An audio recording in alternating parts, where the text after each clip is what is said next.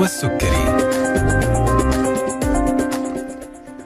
السلام عليكم ورحمة الله تعالى وبركاته. تحية طيبة لكم مستمعينا أينما كنتم. وأهلا وسهلا فيكم في حلقة جديدة من طبابة عبر أثير إذاعتكم ألف ألف أف أم الموجة السعودية. هنكون معاكم بإذن الله تعالى على الهواء مباشرة من الآن وإلى الساعة 2 بعد الظهر في حوار طبي مباشر عبر عيادة برنامج طبابة أونلاين. معكم أنا نشوى السكري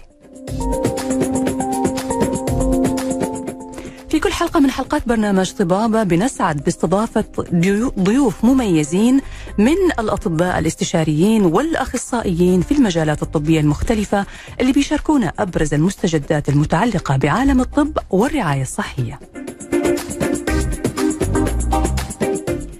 بإمكانكم مستمعينا الأعزاء التواصل معنا من خلال هاتف البرنامج 012 61 61 100 أو إرسال رسائلكم واستفساراتكم واستشاراتكم على واتس البرنامج 055 66 89 01 كمان بإمكانكم التواصل معنا من خلال تحميل تطبيق ألف ألف FM والتواصل من خلال حساباتنا على مواقع التواصل الاجتماعي فيسبوك تويتر انستغرام واليوتيوب. جميع حلقات طبابة هتلاقوها موجودة على موقع ألف ألف أف إم على الإنترنت. بإمكانكم آه، مشاهدة أو متابعة الحلقات بالكامل أي حلقة. بس عليك تكتب عنوان الحلقة وراح تطلع لك الحلقة. تقدر تتابعها وتقدر كمان آه، تشاركها. أحد مهتم بالموضوع اللي طرحناه فيها لأنه الحلقات كلها راح تكون متاحة. دائما بعد نهاية الحلقة هتلاقي الحلقة موجودة على اليوتيوب خلال 24 ساعة من بثها.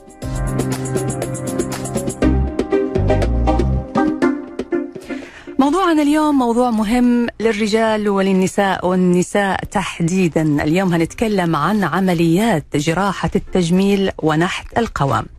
الكثير من الناس بيشعروا برغبة كبيرة في تغيير المظهر الخارجي لهم واللي بيأثر على ثقتهم في أنفسهم. البعض ربما يعاني من سمنة زائدة أو نحافة زائدة أو سوء في توزيع الدهون الموجودة في الجسم. الكلام طبعا ينطبق على الرجال والنساء لأنهم بيتشاركوا في هذا الأمر. هناك بعض المناطق بتكون ضعيفة أو صعبة في التغيير بممارسة الرياضة أو اتباع الحمية الغذائية. لذلك بتعتبر عمليات التجميل ونحت القوام خيار يفكر فيه الكثيرون. ولكن قبل الإقدام على هذه الخطوة واتخاذ هذا القرار لا بد من معرفة ما هي عملية نحت القوام. ما الذي نتوقعه بعد إجراء هذه العملية؟ ماذا يتطلب منا القيام به بعد إجرائها؟ وما هي الرعاية التي يجب أن نتلقاها بعد العملية؟ وكيف نحافظ على نتائجها؟ وهل لها مخاطر؟ هل هناك أشخاص تصلح لهم وأشخاص آخرين لا يمكنهم إجراء هذه العمليات؟ هذه الأسئلة وغيرها سنطرحها اليوم. على ضيف حلقتنا الأستاذ الدكتور أحمد ثروت استشاري جراحة التجميل.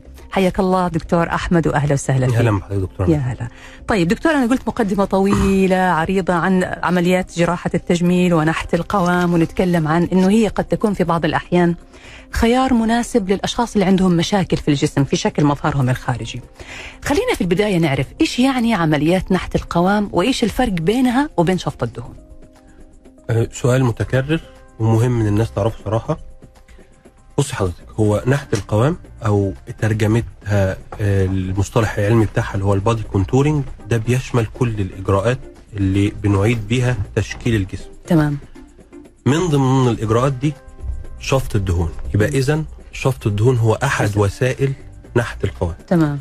طيب إيه الوسائل التانية؟ شفط الدهون إعادة حقن الدهون شد ترهلات ال- الجلد الناتجة بعد السمنة أو بعد الولادة في مناطق الجسم المختلفة. مم. وبالتالي نحت القوام هو مصطلح اعم وشفط الدهون هو أحد وسائل نحت القوام. تمام. وإحنا بنحب نستخدم كلمة نحت القوام ليه؟ لأنها لطيفة على مسامع ال- الجمهور والمرضى بتوعنا. آه بحس إنها ألطف شوية. بس ده الفرق بين ناحية ال- القوام وشفط شفط الدهون لكن شفط الدهون معناها إنه إحنا بناخذ دهون بنتخلص منها لكن نحت القوام إحنا بناخذ الدهون بس ما بنتخلص منها إحنا بنرجع مرة ثانية نوظفها مش بالظبط هو لو لو شفط دهون لوحده يعتبر وسيلة من ناحية القوام برضه يعني. شفط الدهون بس بدون حقن ده. برضه ناحية القوام ممكن أيوه لكن لما بنضيف له بقى يعني شد. بنجود أها. ونعمل شد أو نعمل إعادة حقن تاني مم. ده بي بيزود ال quality بتاعه الشغل وبي وبيزود قيمة آه، إجراء ناحية القوام جميل وتكون نتيجة أجمل. أجمل. إحنا بنرجع نعمل إعادة رسم يعني. ريشيبنج جميل. طيب آه يعني هل كل الأشخاص اللي عندهم مشاكل في شكل الجسم ممكن يعملوا عمليات نحت للقوام؟ شوفي حضرتك انت سالت سؤال مهم جدا هو جراحات التجميل أو جراحات ناحيه القوام مناسبة لكل ال- المرضى ولا لأ؟ مم. ده هيدخلنا ل- لنقطة مهمة جدا. آه، هل المريض بس اللي بيختار الطبيب ولا كمان الطبيب بيختار المريض بتاعه؟ آه هذا سؤال جميل. سؤال مهم جدا. ومهم هل كل مريض بيخش لي ال- العيادة تقبل إنه تعمل له؟ يصلح أو مم. أقبل إنه يعمل الجراحة؟ لا طبعا. أي واحد عنده مشكلة سمنة موضعية أو عنده مشكلة في جزء من الجسم إن شاء الله نقدر نحلها له ولها إجراء مناسب. حلو. بشرط إن المريض يستوفي المواصفات الطبية اللي تخليه يصلح لهذا الإجراء. وهي. وهي. أول حاجة هنتكلم عن الحاجات الطبية البحتة وبعدين نتكلم عن حاجات اكتسبناها من الخبرة. تمام. الحاجات الطبية البحتة يعني حاجة مهمة جدا بالنسبة لنا ال body mass index مم. اللي هي كتلة الجسم مم. اللي هي معادلة بين الوزن والطول. تمام. إحنا بنحب دايما نشتغل العيانين اللي كتلة الجسم عندهم من 25 ل 30 يعني لو هم underweight قوي مع إن ممكن ليهم حاجات تتعمل. مم. يعني هتقولي يعني إيه واحد underweight أو وزنه قليل يعمل شفط دهون؟ أيوه طبعا يعمل reshaping إعادة توزيع. مم. من دهونه. من دهونه. نعم. وده وهديك أمثلة بحالات. مم. وما يكونش زايد عن 30 يعني ما يكونش دخل في مرحلة السمن. لأن كل ما مريض بيعمل العملية في ظروف غير مناسبة بالتالي هند... مش هنقدر نديله نتيجة مناسبة ايديا اللي إحنا بنحبها وكمان مستديمة. زي بالظبط ببساطة لو واحد فصل فستان وهو مليان مم. ورجع أو واحدة أنا آسف وخست هيحصل إيه؟ هيكون واسع الفستان هيكون واسع. بالظبط لأنه ما عملوش في ظروف مناسبة صحيح. لما بنعملها في ظروف مناسبة بنديله نتيجة مستديمة. و ideal بالنسبة له تمام وصلت؟ وصل يبقى دي أول حاجة كتلة الجسم. مم. تاني حاجة إن ما يكونش عنده مشاكل طبية تمنعه من إجراء الجراحة والتعرض للتخدير. مم. سكر غير منتظم. مش سكر بس. مم. سكر غير منتظم. سكر منتظم يعمل ما عنديش مشكلة. أمراض قلب أو ضغط أو أمراض أوعية دموية uncontrolled مش متحكم فيها ما بياخدش علاجها مش مظبطها مع طبيب ال- الباطني أو طبيب القلب بتاعه.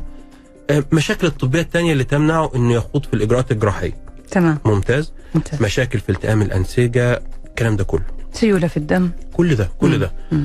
موجودة بنصلحها ونرجع كل الحاجات دي نقدر نتغلب عليها. مم. وزنه زايد يخس يتبع حمية أو يعمل عمليات سمنة وبعدين يجي. لأن إحنا عملياتنا ما بتأثرش على الوزن. مم. ودي مهمة قوي نوصلها من خلال برنامج حضرتك. أنا مش بعمل عملية عشان المريض يخس. أنا بعمل له بتحكم في ال shape وال volume. مم. اللي عايز يخس يروح يخس وبعدين يجي. تمام. المناطق اللي هتقف معاه أو الترهلات اللي هتحصل له إحنا نظبطها تمام. okay. السكر بقى يتظبط ضغط يتظبط كل ده تمام. يجي العوامل التانية اللي مكتوبة في الكتب ودي العيانين ما تعرفهاش. مم. العيانين ال demanding ال unrealistic مش هنعمل لهم العملية. اللي متطلب أكثر من اللازم أو توقعاته لازم يبقى عارف أكثر من اللازم. قماشته. يعني في قماشة حرير ينفع يطلع منها كذا وفي ببساطة يعني تمام؟ آه هل نقدر نراجع العمليات؟ العيانين اللي عاملين عمليات كتير في بعض الأماكن بنبقى قلقانين منهم شوية. من ناحية؟ فرص المشاكل بتبقى أكتر فيهم ولازم يبقوا متوقعين نتائج أقل لو هو بيعمل عمليه لأول مرة. ولذلك لازم يعمل العملية دايما بنضغط عليهم اعمل عملية في أفضل ظروف. واختار دكتورك كويس عشان خلاص هيديك نتيجة مستديمة معاك. ده اللي أنا بدور عليه على المريض بتاعي إنه مش. يعمل عملية بس إنه يعمل عملية ويلاقي نتيجة مستمرة معاه مهم. النقطة هذه جدا مهمة دكتور نحتاج إنه إحنا نفصل فيها أكثر لكن إحنا وصلنا الآن لوقت الفاصل هنطلع فاصل ونرجع بعد ونكمل حوارنا نطلع. ونتكلم عن الشخصيات أو الحالات المناسبة أكثر لإجراء ال- العملية وكيف ممكن توصلهم للمرحلة اللي يكون فعلا هو شخص مثالي ومناسب للعملية ممتاز. لازلنا نستقبل أسئلتكم واستفساراتكم على واتس البرنامج 055 66 89 01 مع الدكتور أحمد ثروت استشاري جراحة التجميل. فاصل ونواصل.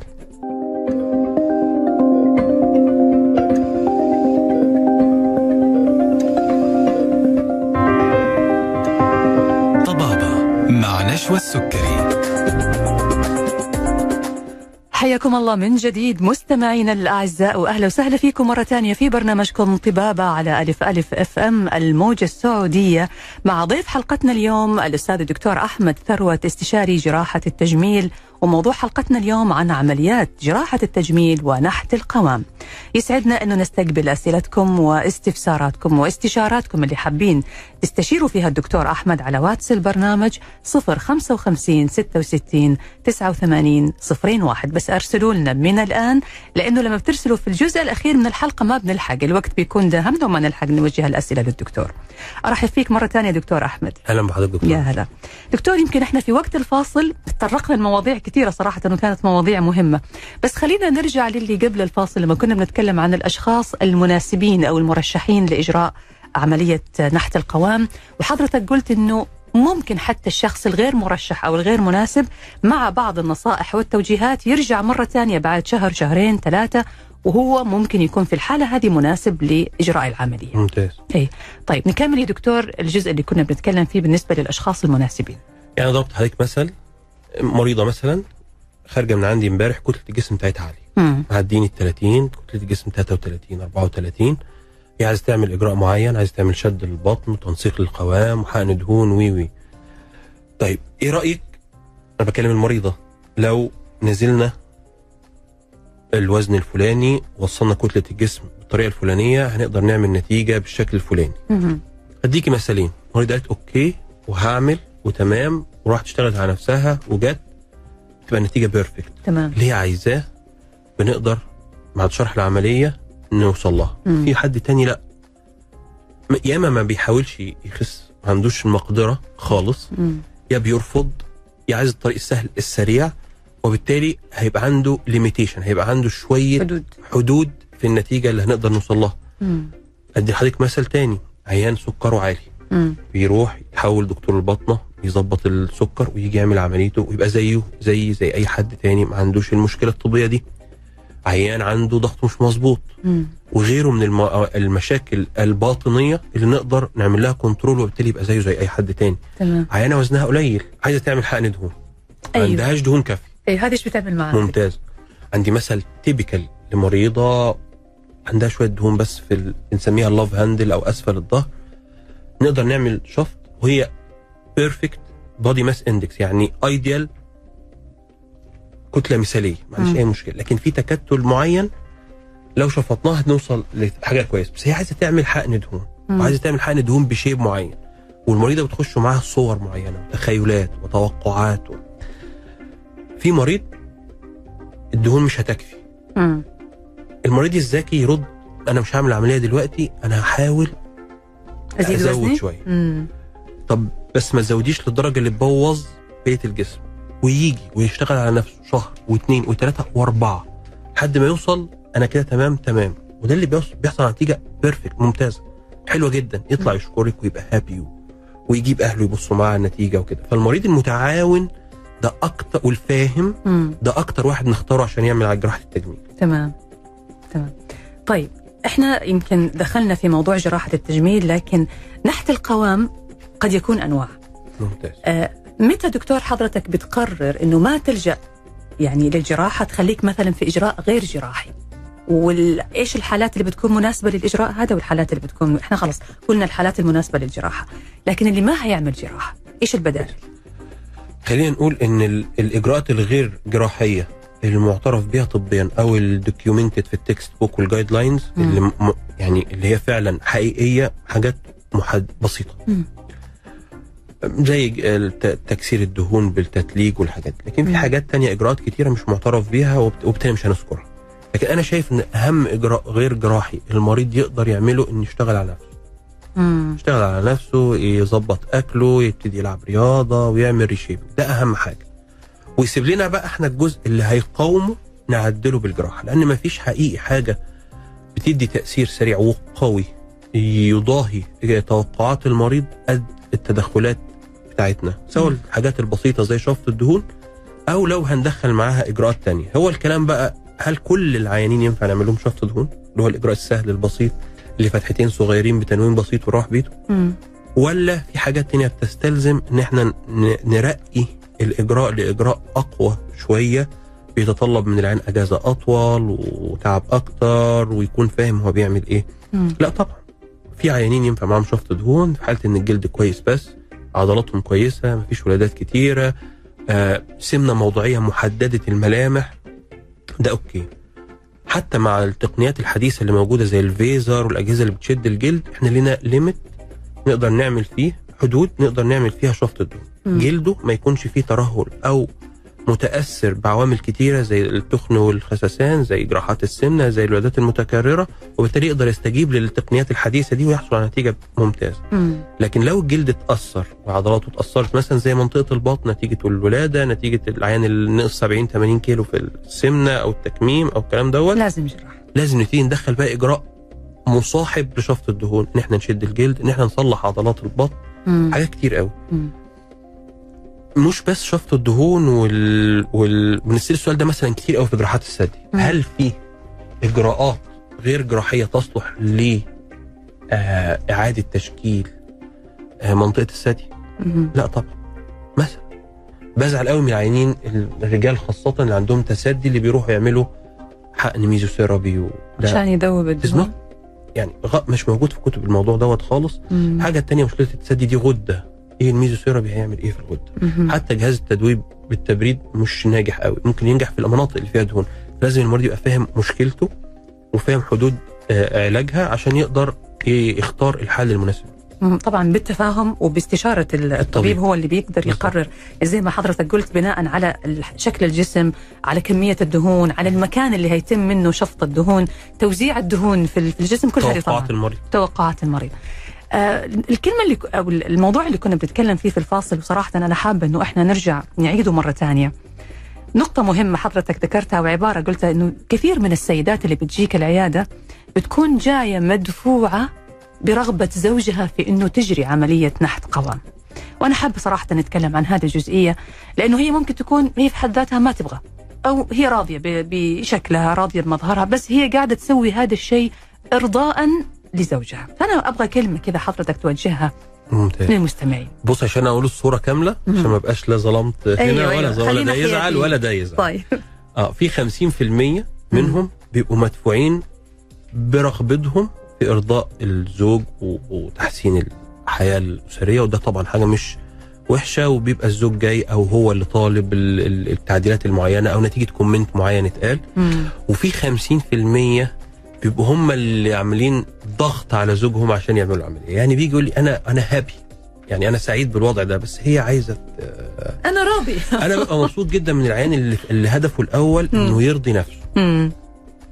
بيبقى بيبقى نتيجته كويسة وبيبقى فاهم وبيبقى قاري وبيبقى عنده خلفية وشاف وشاف وشاف وشاف وفي نفس الوقت اللي ما بيحاولش يسمع كتير من اللي حواليه يعني مم. لو النتيجة is okay و happy ما يبتديش أي كلمة تتقال له يبتدي يغير. يبقى طالع سعيد جدا وبيدعي لك وبتاع بس فلان قال لي أو فلان قالت لي. لكن طبعا يعني إحنا بنطلب بقى من الأزواج إن هي تبقى عاملة support يعني دعم نفسي لزوجاتهم. يعني حتى لو هم محتاجين جراحة أنا بيجي ناس بتبقى هو خايف على زوجته وجايبها تعمل عملية وجاية من العملية عشان خاطرها. وفي المقابل في ناس تانية بتبقى مضغوطة مش عايزينها توصل لمرحلة الضغط بس لا مانع إن هم يجوا برضه نحاول نساعدهم يعني. نحاول نساعده بس بدون ضغط. بدون ضغط آه. حلقتنا مستمرة دكتور أحمد ثروت استشاري جراحة التجميل. هنطلع فاصل وبعد الفاصل هنعرف كيف بيتم الاستعداد لجراحة نحت القوام بعد ما نكون خلصنا كل الأمور الثانية واخترنا المريض أو الشخص المناسب لهذه الجراحة كيف بتم تخدير كلي تخدير موضعي؟ إيش التوقعات بعد إنهاء الجراحة؟ وكيف ممكن نحافظ على النتيجة؟ هذه الأسئلة وغيرها نطرحها بعد ما نطلع فاصل قصير ولا زلنا نستقبل أسئلتكم واستشاراتكم على واتس البرنامج 055 66 89 01 فاصل ونواصل.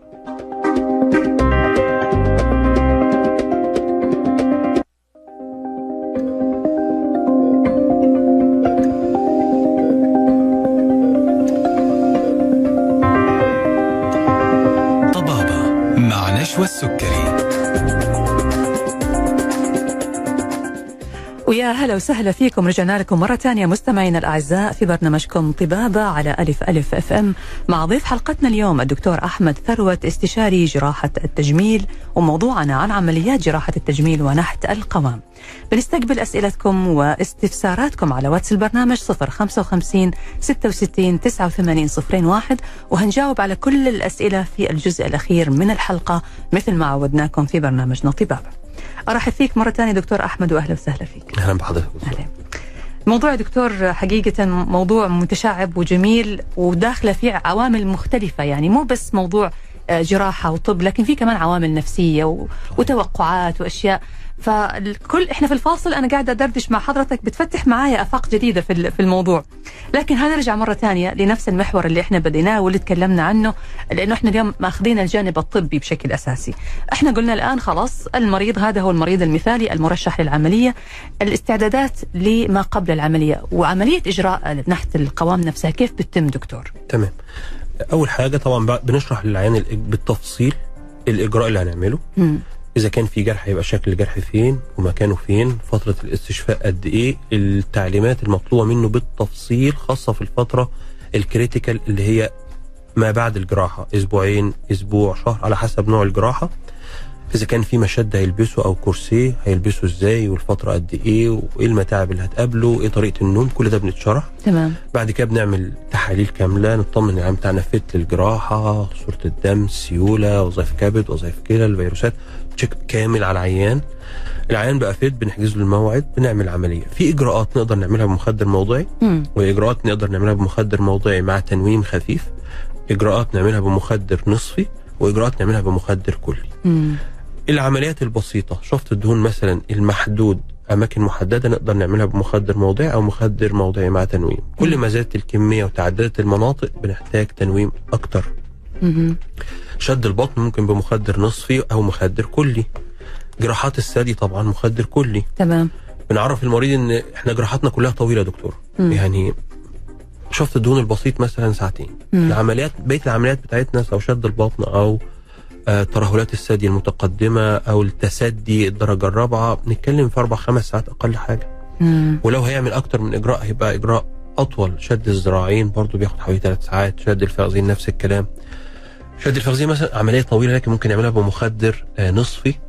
لطيف جدا والعيان صاحي ويكون وقاعد على تليفونه. ومفيش مم. مشكلة. على حسب المنطقة وعلى حسب الإجراء اللي هيعمله. بعد كده العيان بيطلع لابس المشد بتاعه آه واخد تعليمات وساعتين بيشرب بياكل بيبتدي يتحرك لو حالته تسمح آه في بعض الحالات. وبعد كده بياخد علاجه بنشرح له بالتفصيل طريقة المتابعة والفترة اللي هنقعد نتابعها قد إيه. وأهم حاجة أهم حاجة لانجاح العملية الالتزام بالتعليمات. مم. يعني العيان اللي بيعمل شد البطن مثلا أو المريضة اللي بتعمل التامي تاك أو شد البطن في طريقة نوم معينة لمدة أسبوعين في طريقة مشي معينة لمدة أسبوعين. آه ال ال ال حتى القعدة ورفعة رجليها ليها طريقة معينة. طريقة الأكل بتبقى إزاي؟ هيحصل إيه؟ دي المشكلة دي هتقابليها واحد اتنين تلاتة. دي هتتجنبيها بواحد اتنين تلاتة. إيش اللي ممكن يحصل لو ما التزمت بهذه التعليمات؟ أول حاجة إن المريض عندنا مثلا لازم ينام بوضع معين عشان ما يبقاش فيه أي شد أو تنشن على الجرح. مم. عدم الالتزام عندنا إن الجرح ممكن يفتح. مم. وبالتالي يحصل مشاكل في العملية. لكن الالتزام 10 أيام أسبوعين بيكون العيان خلاص الدنيا بقت كويسة تمام وبيبقى سهل والعيان لما بيبقى الكلام ده متقال له بالتفصيل قبل الجراحة ما بيتفاجئش بيه. بيلاقي الأمور سهلة. صحيح بيلاقي الأمور سهلة. بس طيب في دكتور برضو آه، بعض الأطباء بيوصوا بالتدليك بعمل ممتاز. مساج المساج الليمفاوي أيوه المساج الليمفاوي مهم جدا خاصة بعد شفط الدهون مم.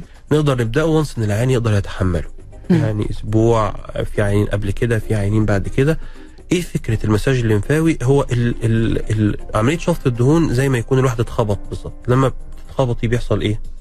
بيحصل تورم مم. ممتاز جدا. التورم ده عبارة عن إفرازات سوائل من الجسم جزء منها سوائل لمفاويه مع مع مع فإحنا بس المساج الليمفاوي ده بيساعد ويحسن الدورة الدموية وبالتالي بيحسن قنوات الصرف اللي هتقدر تمتص السوائل دي مم. وبالتالي نقدر نحصل على نتيجة أسرع الحاجة التانية هو بيوزع السوائل بشكل even بشكل معتدل. عشان ما نلاقيش بعد العملية حتت ساعات عالية وحتت نازلة بيبقى سببها إن في حتت ركمت فيها السوائل مم. أكتر من التانية نتيجة ضغط المشد بشكل معين نتيجة طريقة نوم المريض نتيجة حاجات كتيرة جدا مم.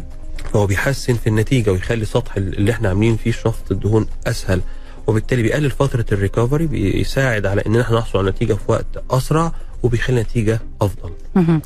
متى دكتور يبدأ المريض يمارس الرياضة أو مثلا رياضة خفيفة؟ ممتاز جدا حسب العملية مم. في عمليات نقدر نقول لا اولا المشي العادي إحنا بنشجع المرضى عليه ما عدا في آه، حدود بسيطة زي مثلا عملية شد الفخذين بنقول للعيان أول أسبوع 10 أيام ممنوع المشي أو يبقى محظور على حاجات معينة. لكن بقية العمليات بتاعتنا بنحب العيان يتمشى إن شاء الله يوم العملية. يا ريت قوم يتمشي حتى من السرير للكرسي وهكذا. الرياضة العادية المشي وال treadmill البسيط والحاجات البسيطة خالص ممكن بنتكلم أغلبية المرضى يقدروا بعد أسبوعين ير- يرجعوا لها بشكل عادي كويس يعني يقدر يتمشى ساعة اتنين مفيش مشكلة. التمرينات اللي فيها أثقال وفيها تحميل و squatting وهيبقى فيها ضغط على عضلات المنطقة اللي إحنا عاملين فيها الجراحة. أنا بفضل دايما أقل حاجة 8 أسابيع شهرين. شهرين. وبعض العيانين بنقول لا أزيد شوية. لكن الرياضة بشكل عام لا as early as possible. تمام. بس الرياضة الم... الخفيفة. control. اللي عارف هو بيعمل إيه المنطقة اللي عامل فيها العملية ما يضغطش عليها. ويكون عارف هو بيعمل إيه. بس. ممتاز. طيب آه متى تبدأ تظهر النتيجة دكتور؟ يعني يمكن أغلب المرضى بعد الجراحة مباشرة مع التورمات يقول لك أنا ماني حاسس بفرق. أنا حاسس إنه المناطق زادت مو الله مو قلت. السلام هو ده. ده اللي. بقوله للعيان قبل العملية. أول أسبوع شهر هتيجي تقول لي أنا حاسس إن الموضوع بقى أسوأ من قبل العملية خاصة في شفط الدهون. عمليات الشد ما بتلاقيش كده. يعني سواء شد الثدي آه، شد البطن شد ترهلات الذراعين الفخذين لا النتيجة العام بيشوفها حتى مع وجود التورمات لأن إحنا شدينا جلد وكان التدخل فضغطنا أقوى. المنطقة لكن الشفط لا بعد يبتدي يبتدي يلاحظ نتيجة إحنا بنشوفها آه، يعني ال- ال final بتاعنا إحنا شفناها على ترابيزة العمليات لكن. على ما بيطلعوا تاني يوم بيبتدي يحصل التورم فنبتدي نشوف أثر بعد أربع أسابيع بس ده بيبقى حوالي 40 50% بالكثير من النتيجة النهائية. لكن مم. ال final بعد ثلاث شهور. مم. ولذلك بنقول إن المشد لازم نلبسه ثلاث شهور. لأنه؟ لأنه طول الثلاث شهور لسه في تورمات. أها فبيحافظ هو على إنه بيحافظ. عملية تسريب أو تصريف السوائل تصريف ويمنع تراكمها تاني. بس طبعا بتختلف. أول شهر بيبقى بشكل مستمر. تاني شهر بيبتدي يقلعوا بالليل. تالت شهر بقى براحته خالص. في في أوقات بنبقى محتاجين المشهد يبقى مستمر وفي أوقات لازم نشيله عشان نساعد الجسم إنه يبتدي إيه يصرف السوائل بعد ثلاث شهور بنحكم بقى على النتيجة النهائية ونشوف العيان محتاج ريتاتش ولا لأ. أو أنت كنت سألتي هل بنحتاج تدخل تاني؟ آه وارد إن نحتاج تدخل تاني والعيان بيتقال له. وبيبقى تدخل غالبا بسيط ونسبته لا تتعدى 8 10% بالكتير قوي من كل العمليات وخاصة آه، نحت القوام العيان دايما بيحب يعني هو هو عايز أكتر هو عايز أحسن. بس. طالما عنده عندنا فرصة إن إحنا نساعده ما بيبقاش فيه مشكلة خالص. جميل. دكتور أنا هرجع أسأل حضرتك عن موضوع الريتاتش هذا بعد ثلاثة شهور آه، هل بيحتاج الدكتور إنه يرجع يعمل شفط من أول وجديد ولا ممكن يتم استخدام الدهون اللي سبق شفطها وإعادة حقنها؟ آه، هل مثلا ممكن نكمل نتيجة العملية باستخدام الأجهزة؟ يعني بديناها جراحيا ونكملها لا جراحيا. ممتاز. هذه الأسئلة وغيرها دكتور هنطرحها على حضرتك بعد ما نطلع فاصل. أثناء الفاصل لا زلنا نستقبل أسئلتكم واستفساراتكم على واتس البرنامج 055 66 89 01 فاصل ورجعين نكمل حوارنا.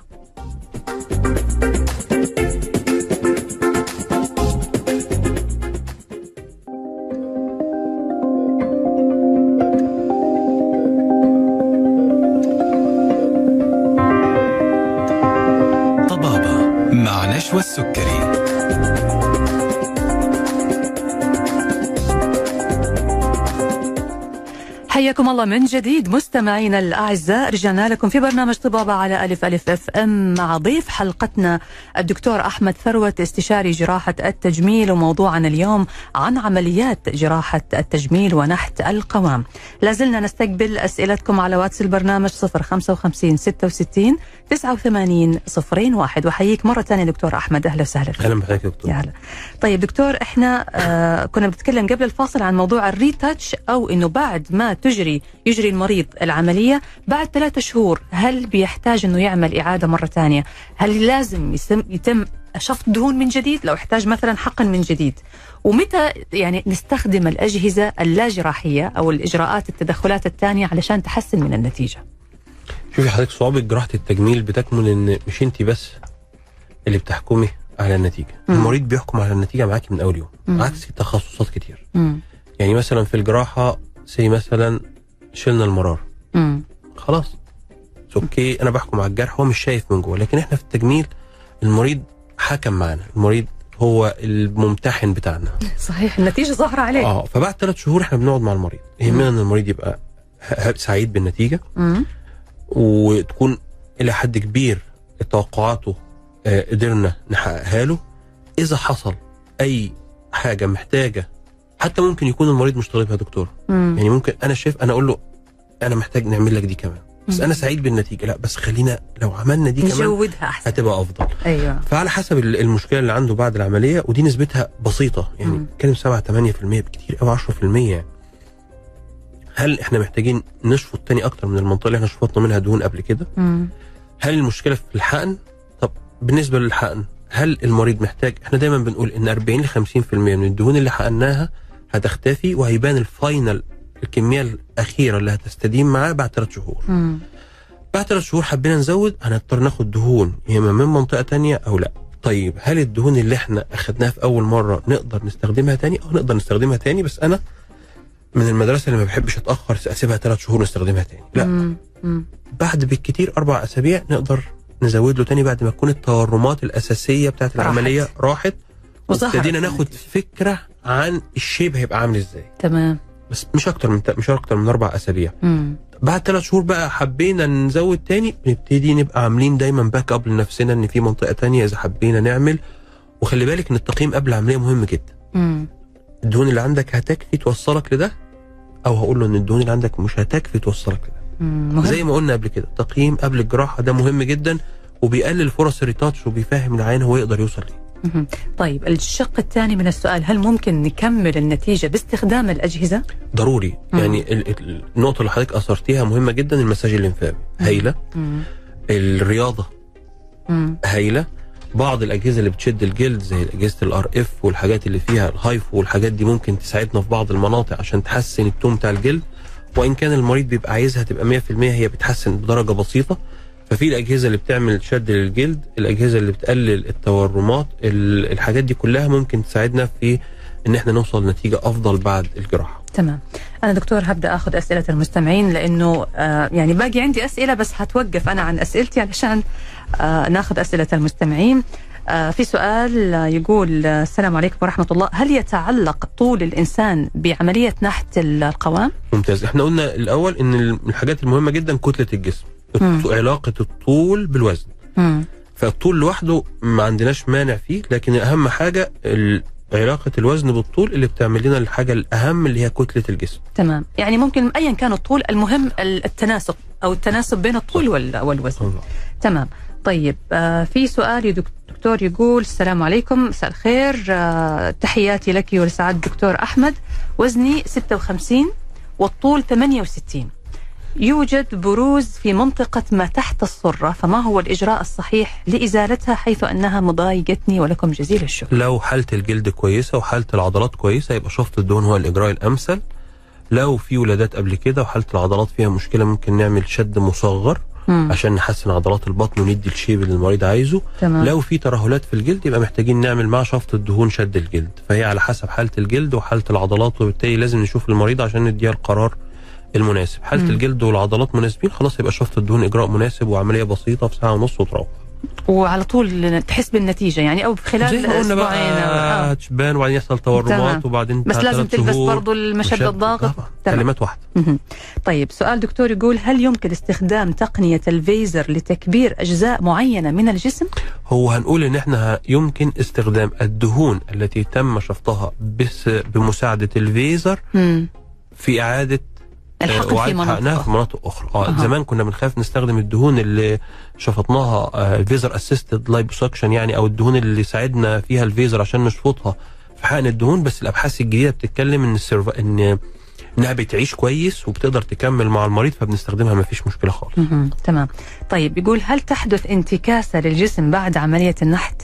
يعني انت كاس ما أدري بس أنا أعتقد آه، هل ممكن يكون في مضاعفات لعملية مفيش نحت مفيش أي؟ تدخل طبي مم. مفيش أي تدخل طبي مش جراحي مفيش أي تدخل طبي من أول الحقنة اللي ممكن نديها. حضرتك عارفة طبعا يا دكتورة ممكن له مضاعفات ممكن تحص- تحصل معاه. أهم حاجة لما الإجراء بيكون محكوم والتقييم كويس بنقدر نتعامل مع المضاعفات دي المريض بتتقال له قبل العملية إيه اللي ممكن يحصل له وطريقة التعامل مع كل من هذه المضاعفات وكل حاجة مكتوبة. الشطارة دايما في الجراحة مش إن إحنا نعمل عملية. الشطارة إن إحنا إذا لا قدر الله حصل مضاعفات نقدر نتعامل معاها مهم. جميل. طيب في سؤال برضو دكتور يقول السلام عليكم. آه هذا سؤال من آه من بنت يعني. تقول حابة أسأل الدكتور إذا أنا ما عندي أطفال وغير متزوجة ممكن أكتفي بالشفط فقط ولا لا؟ وإيش الحالات اللي تحتاج شط شد بطن مع الشفط في حالة الغير متزوجة ولم يسبق لها الحمل؟ أهم سؤال. مم. أهم سؤال. مم. نركز بقى معلش هناخد وقت شوية دكتورة البنات اللي ما اتجوزوش. ليهم تعامل خاص في جراحات نحت القوام والتجميل وبن بن أنا بعتبرهم كاتيجوري مختلف مم. كتير منهم بيبقى محتاج شد للبطن وبقول لهم لا ما تعملوش شد للبطن هنعمل شفط بس ممكن يبقى فيه شوية ترهل كتير منهم بيبقى محتاجين جراحات مثلا لشد الثدي بحاول دايما أخليهم يأجلوها شوية إلى ما بعد الولادة وجود جروح وجود جروح في البنات اللي لسه ما تزوجتش بنحاول نتجنبه على قد ما نقدر. ده الفلسفة الأساسية طيب إيه العوامل اللي بنقول بقى شد ولا لأ آه طبعا هو مش مش الولادة بس هي اللي بت بتأثر على العضلات أو بتعمل ترهلات في الجلد مم. تغيير الوزن المستمر بالزيادة والنقص مم. عدم العناية بالجلد عدم ممارسه الرياضة ضعف العضلات كل ده ممكن يدخل مريض حتى لو هي المريضة حتى لو هي ما اتجوزتش أو حملت إنها تبقى آه يصلح لها أو تحتاج شد للبطن. تمام. بس زي ما قلنا إن إحنا دايما بنحاول نتجنب العمليات اللي فيها آثار جروح كبيرة مع اللي لسه مش متزوجين. الميزة بقى إن هم دايما بيبقى جلدهم كويس. إلى حد كبير بيبقوا عضلاتهم معقولة فنقدر شفط الدهون بيكون مثال مثالي بالنسبة لهم مم. وبيدي نتيجة كويسة جدا. بشرط إنها تساعدنا الالتزام بالتعليمات زي ما قلنا وإنها تساعد نفسها بشوية رياضة وشويه تحسين في ال lifestyle. تمام. بس. أنا بشكرك جزيل الشكر الدكتور أحمد ثروت استشاري جراحة التجميل شكرا جزيلا لوجودك معنا دكتور ونحتاج من حضرتك. حلقة أخرى آه، نتكلم فيها برضو عن عمليات شد الوجه لأنه برضو؟ طيب. أيوة ضروري يا دكتور لأنه أنت حضرتك ذكرت موضوع نحت العظام الوجه حتى وهذا شيء جديد يعني علينا أو ثقافته ما هي ما هي واضحة لنا بشكل كبير لكن أنا بشكرك فعلا على هذه الحلقة المفيدة. شكرا لك دكتور أحمد ثروت تشرفت بحضرتك الله. يسلمك الشكر موصول لكم أنتم أيضا مستمعينا الأعزاء نلقاكم على خير في حلقة جديدة من برنامج طبابة. تقبلوا تحياتي من خلف المايك أنا نشوى السكري ومخرج الحلقة عمر حسين. في أمان الله.